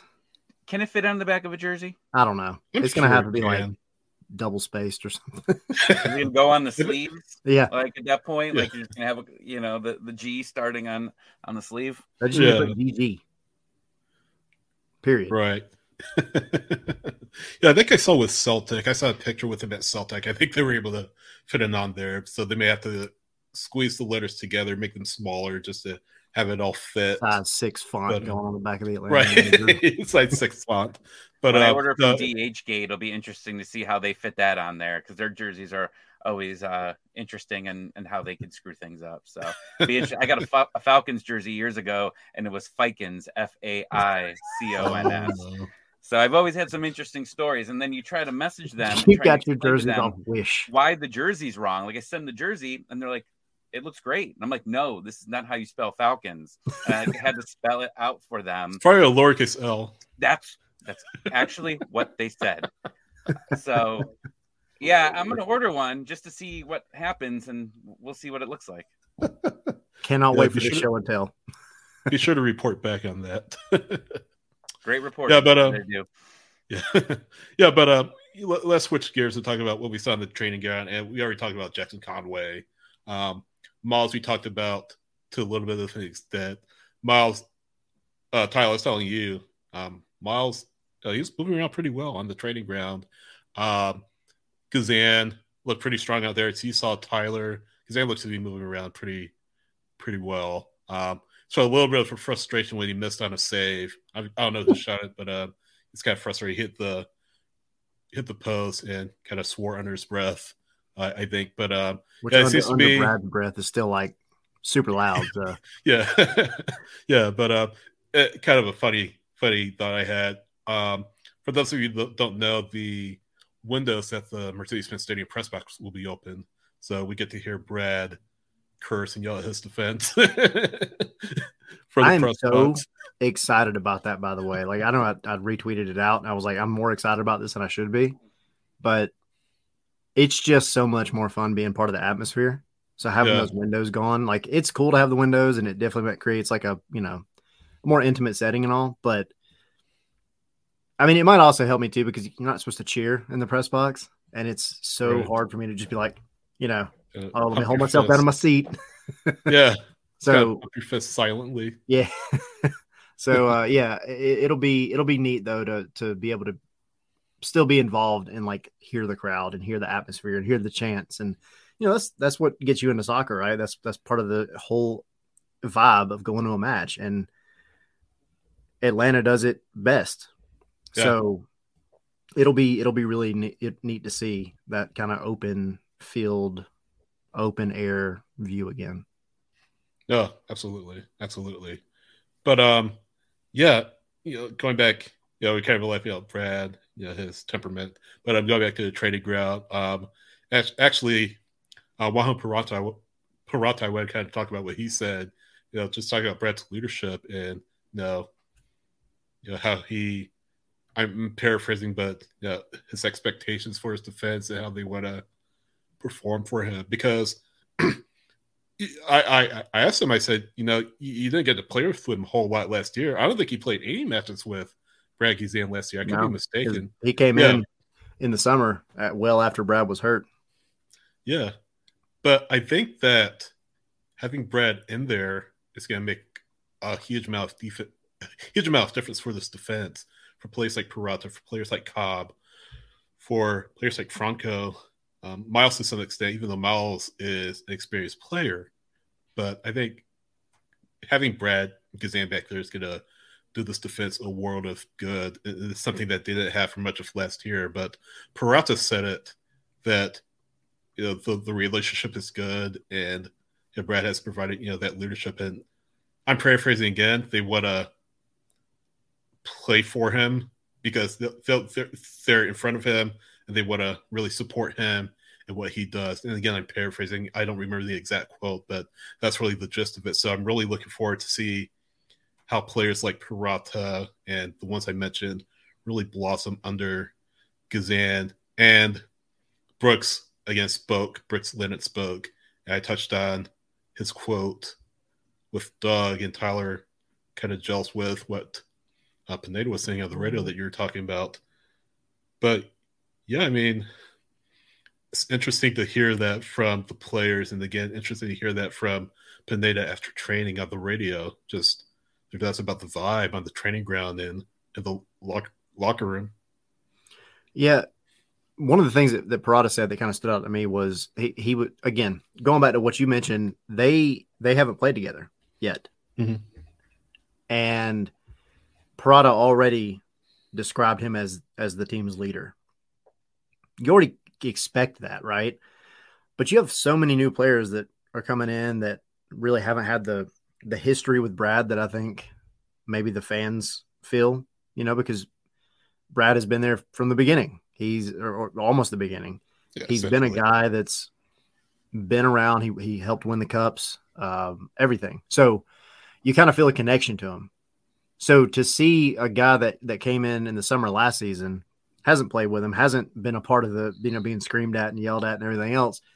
Uh, for him to just come out and be like, yeah, he he's our leader. He's he's a guy back there that we we look up to. That's a big deal, and I think I just I just have a feeling that having Guzan back there this season, no matter who is there, obviously we have Purata, you got Miles, whoever else may come in. I don't think they're going to want to throw Noah Cobb to the Wolves yet. I think that would be a little crazy. I, th- I think you have to get another center back in somehow or another, but that's that's going to be one of the biggest missing links for all the crap that happened last year with some of the mental mistakes. Because I'm telling you right now, Brad Guzan being back mm-hmm. there doing what he does best in terms of leading his back line would have made the difference between them making the playoffs and not making the playoffs last season because of the single, simple, sometimes boneheaded mistakes that center backs or just defenders in general made that you wouldn't have had you had somebody back there being a Brad Guzan. So it's exciting to have him back, and it's exciting to see a guy like Purata who hasn't played with him already looking up to him. Mm-hmm. Rocco's Rio, remember he uh, left the entire net open during the Orlando game. I don't think anyone will ever forget that. I don't yep. think Brad would uh, not be ready for uh, for a free kick there. I can imagine. But, I mean, this might be Brad's last season. Yeah, I mean, Brad's in the last year of his contract. I mean, I, I know he probably wants to play forever. He seems like that type of guy that's going to want to keep going. And, you know, who knows, maybe they'll be able to negotiate a cheaper contract with him. But he's one of the still larger contracts that are left out there. Um, he's one of the highest paid uh, keepers in the league over the past few years. So we'll see what happens here after the season. But you, you, you got to root for this guy, right? Like he a leader in the locker room and – he talked a little bit today on on Dukes and Bell about how when he saw Miles hurt, like he was in, he might have been in the press box. I think that, um, or not the press box. I think he was actually uh, doing the halftime for it, yeah. and he immediately like went down on his scooter to immediately talk to him because he knew exactly what happened to him. Yeah. And that's that's a leader right there. I mean, he, he's in a mm-hmm. suit right now, and he's you know he's at the halftime just talking about the game. But no, he his first instinct is to get all the way down there, scoot literally scoot himself all the way down to that locker room, and you know be with his friend and his teammate. And that's that's what a leader does. And without Josef and without a lot of other players that have been eliminated from this team, he's really the last part. I understand Miles is there as well, but but Brad is the leader, and he's been the leader for this team for a long time. So I think going into what I think we've called Atlanta United 2.0, the start of it here, I think that you still need that one piece to really hold on and, and lead that locker room. And I think that he's a great piece of it. And depending on if Miles Robinson resigns or not, Miles could be that leader for the future after this season if he stays. And if not, who knows where we're going to go from there? You've got a guy like Brooks Lennon who just signed a contract extension. He could very well be the leader for the future. But this season, it's it's Brad's time to to, to lead the lead, and I think that it's going to be great for everybody. And Brooks mentioned it's it's worth throwing that out there now too. That was actually one of the things that Brooks Lennon talked about today. Was um, he's always mentioned being a leader back there, but he he was asked about Josef and about mm-hmm. kind of the, the, the vibe and things since Josef left. And uh, of course, he wished Josef the best, as anybody should. But he said this is an opportunity now for guys like him, himself, and and plenty of others to step up and be the leaders that the team needs. And you know, you you've got opportunities here abound for so many uh, players in, in so many different roles. We're just talking about Jackson Conway, but yeah, Brooks Lennon, he's here for the the quote unquote long terms for soccer long term. Um, he he needs to become a vital part of that locker room, and you know, super super talented guy. Um, there's always going to be like we were talking about with Doug earlier, the the comparison Julian Gressel, and I do I feel like that's unfair as well. Mm-hmm. Um, but it's it's his opportunity now to to step up and do the intangible things that are going to help your team in times like 2022. in times where things just aren't going the right way and you've got to figure out a way to you know to get everybody on the same page and make things work even when it just doesn't seem like things are going to work and uh, yeah this is a good opportunity for him and a handful of others in that locker room to make a difference and that's what leaders do, uh, especially during down times. And I think last year they really lacked leadership, um, especially after Miles went down for only holding the, the captain's band for what, maybe two games, an Open Cup and one MLS game. I think he immediately got hurt in that first MLS game. This team was down. I mean, they they were down and out many times, and there really wasn't a, a, a leader out there. And even some of the people that could have been leader got hurt. Right? I mean, mm-hmm. Brooks got hurt you know, randomly, and it, it, just seemed like there were just people in and out. So I, I can see, you know, why it was hard because it was a very young team. I mean, we already knew going into the season it was one of the youngest MLS rosters out there, and now you've lost pretty much all your veterans on there besides mm-hmm. Josef, and you know, I think a lot of people knew that it was it was toxic with him, and if I am sure that if Brad was in that locker room at the time where a lot of this Josef stuff was going down, a lot of that wouldn't have gone down. Yeah. Um, or thing, or it would have the stories would have changed a little bit, or yeah, maybe some locker locker locker room fights uh, between that. But you don't know. But I mean, I mean, yeah, would have been handled differently, I think, for sure. Yeah, and you basically had Josef running that locker room, and I mean, even look at when yeah. he got suspended for that game. What, what did these players do? They were they were Instagramming and tweeting pictures of Josef Martínez. So they picked a side there. And like, yeah. if, I'm, if I'm Pineda, I'm like, you know, he's finding out that all these people after he's been suspended for one game, they're all, you know, posting pictures of Josef That's got to be an uncomfortable locker room for a coach to walk into because it seemed like they were picking, you know, Josef over the coach. And you know that that's why this season is just so big. You're you're having a fresh start. You've still got some players that were on here from last year, but it's a, it's a new environment, and I think for a young new coach that has learned a lot in his season and a quarter that he's been here, um, hopefully we see a, a brand new Atlanta United. Yeah, and that goes back to Doug's point about intangibles. You know, you don't leadership isn't something you can sign leadership is something that's developed over time. And Brad Guzan is a leader for this club. Ozzie Alonso, you know, based on his status in MLS and how long he's been in the league, could have been the leader for Atlanta United.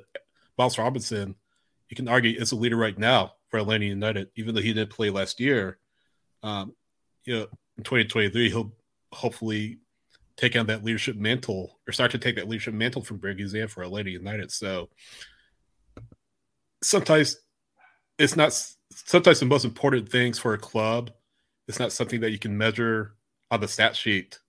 It's things like leadership and intangibles and things like that. And tom i think you brought an excellent point. Maybe if brad Guzan was there or ozzie or well not there there but i mean there in the locker room brad ozzie i'll throw it back maybe a Larentowicz, maybe a michael Parkhurst type maybe the narrative would have been a lot different. So looking forward to this season and you know getting those leadership types back so that Atlanta United can hopefully get itself back in playoff shape.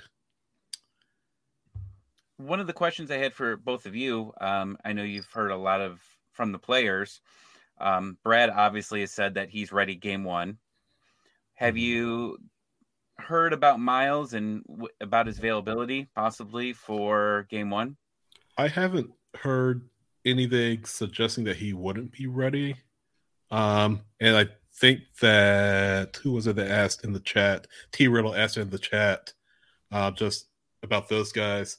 I haven't heard anything stating that maybe Tyler, you've heard differently. I haven't heard anything suggesting that neither Miles nor Brad wouldn't be ready for San Jose on yeah, fifth, barring a setback. So almost well, the the day that Pineda came out and said they you know they were close to signing three different players, uh, I think was the day that he mentioned because he was asked about Miles Robinson and he essentially said you know that they're they're trying to play it safe, but that they're so well progressed.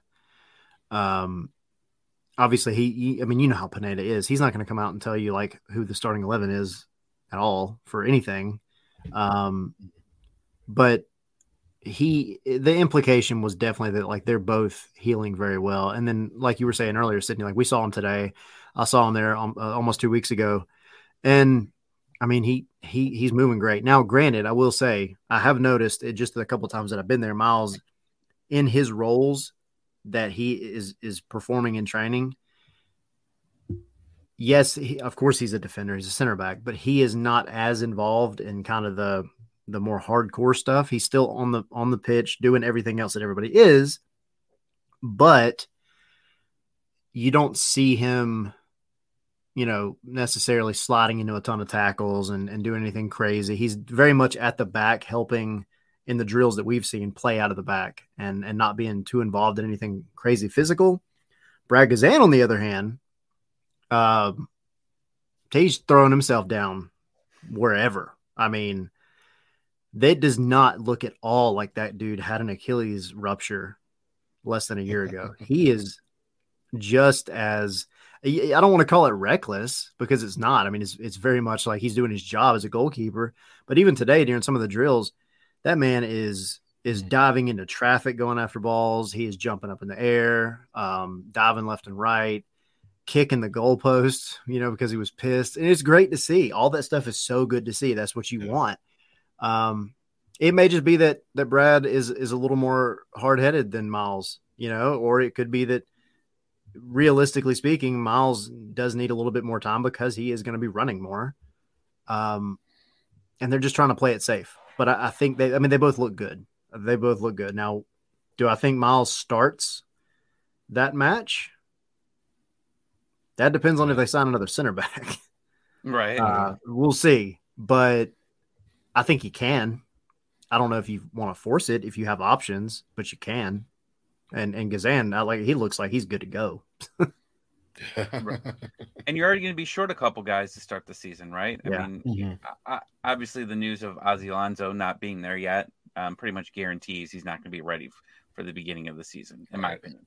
Uh, and then you you're going to be without Sosa due to the suspension for a couple games, so you're going to be shorthanded for the first few. The schedule is light, in my opinion, um, to, to start. So I mean, it's a good time to maybe be missing a few players, but you know, those three players would really come in handy this weekend. You know, instead we're going to have to show up and and play, you know, at least 15, 20 minutes, you know, out there. But if we can survive that long, I, I, don't think I can. I'll do my best. But, yeah, I mean, it, this season's going to be fun, I think, and we're going to see a lot of late signings. And Garth said today um, on his radio appearance that fans are going to get annoyed with him because mm-hmm. he does take his time on things. He's not going to jump on things. He's not going to make any urgent signings. And Atlanta United has been well known for emergency signings, just like Doug said. Jurgen Damm, my boy. Uh, I mean, that mm-hmm. was that was not You know, I, Doug said we were in a playoff push. We were really bad during that COVID year. I don't know. I mean, I, I thought that personally, the Jurgen Damm experience was just to to say that we're doing something to try to make a push here, but they they weren't good at all. Nope. I don't think that was a playoff push that that year. I think that they were really just trying to to bring someone in and to get the vibes mm. up and you know it, it wasn't a good year i mean he wasn't good and they signed him to a long contract yeah that was a very long contract from there so expensive contract too exactly so yeah there's emergency and Justin's asking, eh, maybe it's one of the first times he's heard me, but no, uh, Jurgen Damm's usually my, my, joking uh, sarcasm favorite player. There's a Jurgen Damm mentioned by Tommy in every show. Every every Twitter Spaces, the Twitter we spaces. had to bring up Jurgen Damm somehow about it. Uh, Anthem Cup too. Missed it. Yep, Anthem Cup as well. One of these shows, but we'll get back to it uh, eventually. Here, I gotta. I'm, I'm still in preseason mode myself, so we'll we'll, we'll yeah. get there. We're getting there. Yeah, for yeah. sure.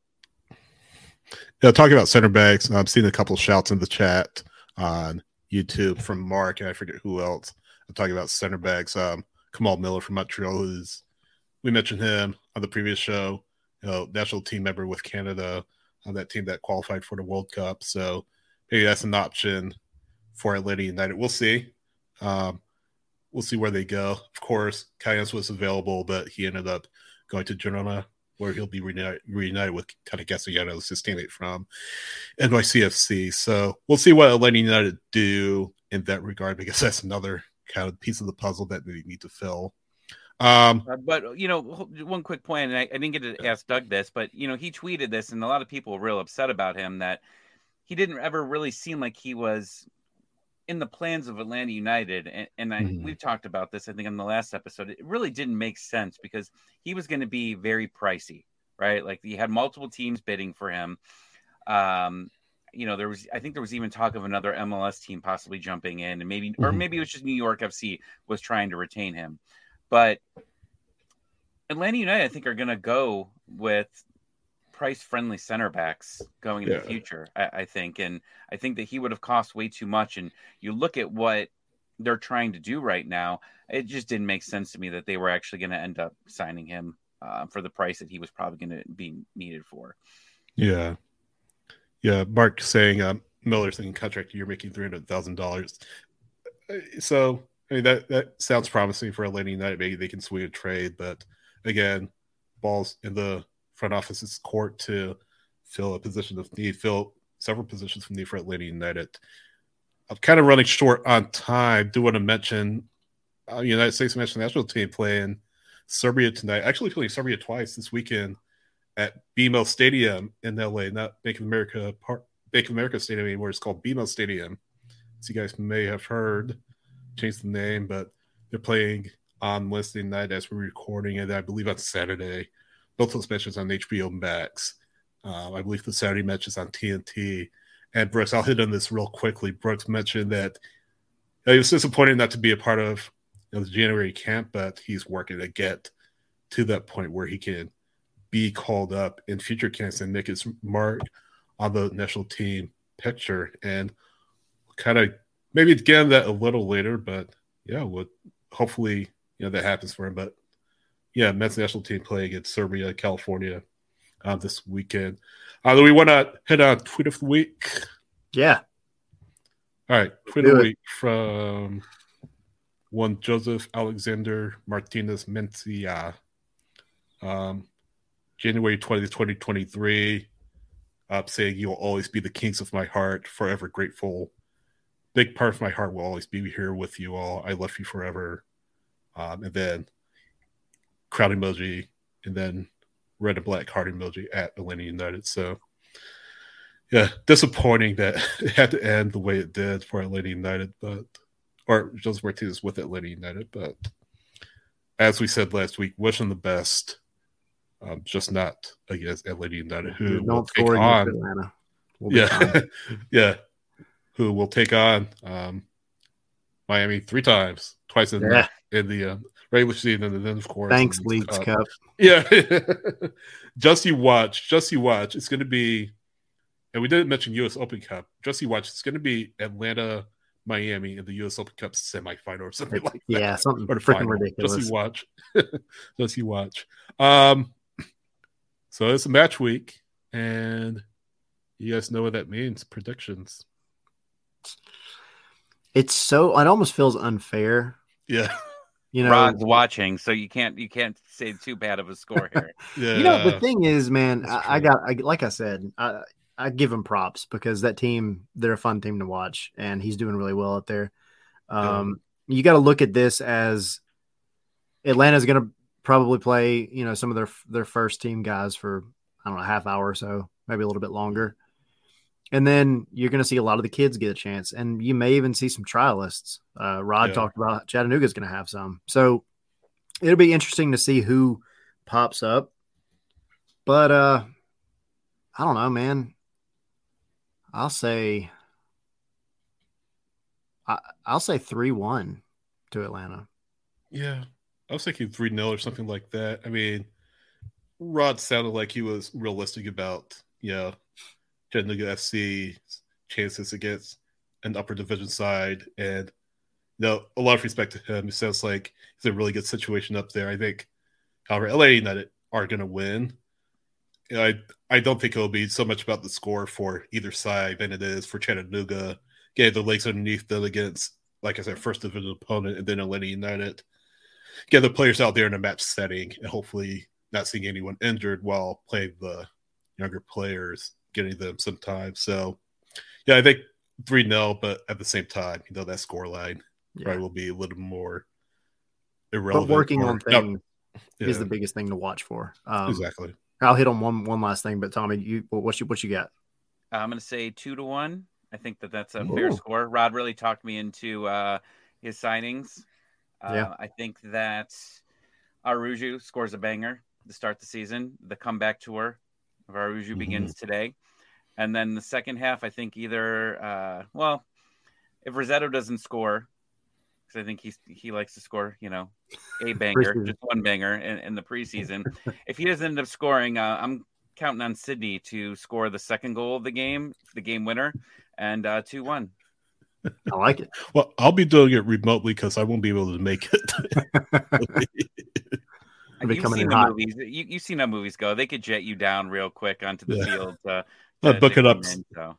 Book it up seventy five and put on the kit. And I mean, you'll notice me. I'm like pretty big, pretty well built. Let's say that. Yeah. As Tyler saw, from the Mighty Ducks scored a goal in D three. So don't uh, don't tell me it can't be done.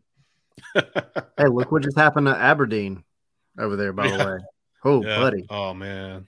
Oh man. It's, was it sixth, seventh division club? Sixth yes, sixth club. tier side beat Aberdeen. Ariel's so. upset that we're starting the Araujo hype train again. I mean, no, get on the train, bro. You got to be hopeful you got to be hopeful here at, exactly. at some point. We're a glass half full podcast. Yes. so yeah, and and I think um, you're gonna see. Yeah, you'll see Araujo, you'll see Almada, you'll I, to, mm-hmm. to see Thiago Almada playing in Chattanooga, Tennessee, is just wild to me after everything we just watched in December. Um, exactly, that's a good it's, point. It's so cool though, but that that's what I love about soccer in this country is mm-hmm. you know it's it's still growing in so many ways but you're gonna have a dude that literally just won a world cup come to play a friendly in chattanooga i think it's just so cool goodness um but yeah you'll see a lot of kids admission alone what's that so that's worth the price of admission alone right i know i mean yeah, how i mean how many times are you gonna get to say that you know exactly so uh yeah uh you see a bunch of the kids we got to mention reyes uh who might have won't be there he just started in the U20 Sudamericana last night and uh, yeah. uh, kept clean sheet. One against who was it? Bolivia, I believe. Bolivia, yeah, and so, really, uh, essentially a must-win match for Chile, Chile yeah. because uh, they're now tied for second, uh, third on tiebreaker in Group B. So that really was a must-win for them. They're still in the hunt to make it to the final stage, which begins uh, the 31st. So hopefully Vicente and Chile can make it out to that final stage. Yeah. Uh, they play again on uh, the 28th against Venezuela. So hopefully they get the win and make their way to the final stage. Um, did I miss anything, or you guys have anything else to add? No, we've we've done a, another long one. We knew these these yeah. first ones are going to be long, man, but that's just part of all this preseason news and the, the rumor mill churning. But two great guests today. That was that was awesome definitely having, having, Rod and Doug on. Yeah, yeah and I think we just yeah. need to take a quick moment and just thank all the fans that have listened to us. Mm-hmm. Absolutely. Uh, that have subscribed to us on Twitch, listen to yeah. us on Twitter, um, YouTube, YouTube, subscribe to YouTube, our Twitter. Um, you know, these, Tyler and Sydney did a great job today at uh, training. Um, you know, giving out live updates. So we'll keep doing those. Well, they'll keep doing those. I'll just be watching on YouTube and you're listening like to all the radio, looking out the window. Yeah. uh, but yeah, I mean, thanks, thanks for hanging out with us, uh, spending time, and we're gonna keep doing this. And you know, if you haven't listened to our Twitter Spaces and you want to be part of it, please jump in. Uh, we've got you know usually four or five regulars here. I know Bo and Ariel are in here, and they're they're talking a lot, but. Um, if you ever just want to come get your voice on, join Twitter, mm-hmm. start following us and click the the speak button and we'll let you in and you can vent your frustrations. Uh, that's what we did all last year, but this year we're going to be talking about wins. Positivity. And hey, and, and let's point out really quick too. We had people from freaking Uruguay last year, from Scotland, some that you couldn't understand. Um, people asking us for uh, Wales. Well, yeah. the World Cup, yeah, just all kinds of stuff. So yeah, uh, yeah. but we we appreciate the support, guys, and uh, yeah, uh, what Mark is saying. If, if, I mean, I'll be in Chattanooga. I wish all everybody was, but um, if you see me, come say howdy. I'll be there with my kids yeah. and and my family. So we'll be at the home opener. I'll be at the home opener. You guys will be at all the games. I will be at the home opener. So let's let's hang out and have a drink. Yeah. These guys are probably going to be working, but I'll be enjoying myself drinking. So come hang out with me. I'll, I'll buy you a beer. There you go. Calling it now. Tom, Tommy is at Tommy ATL ninety six on Twitter. Tyler's at ATL Pilgrim on Twitter. I am at SH Wrights on Twitter. Yeah, we're Scarves and Spikes. Thanks so much for listening, watching, whatever, and we will see.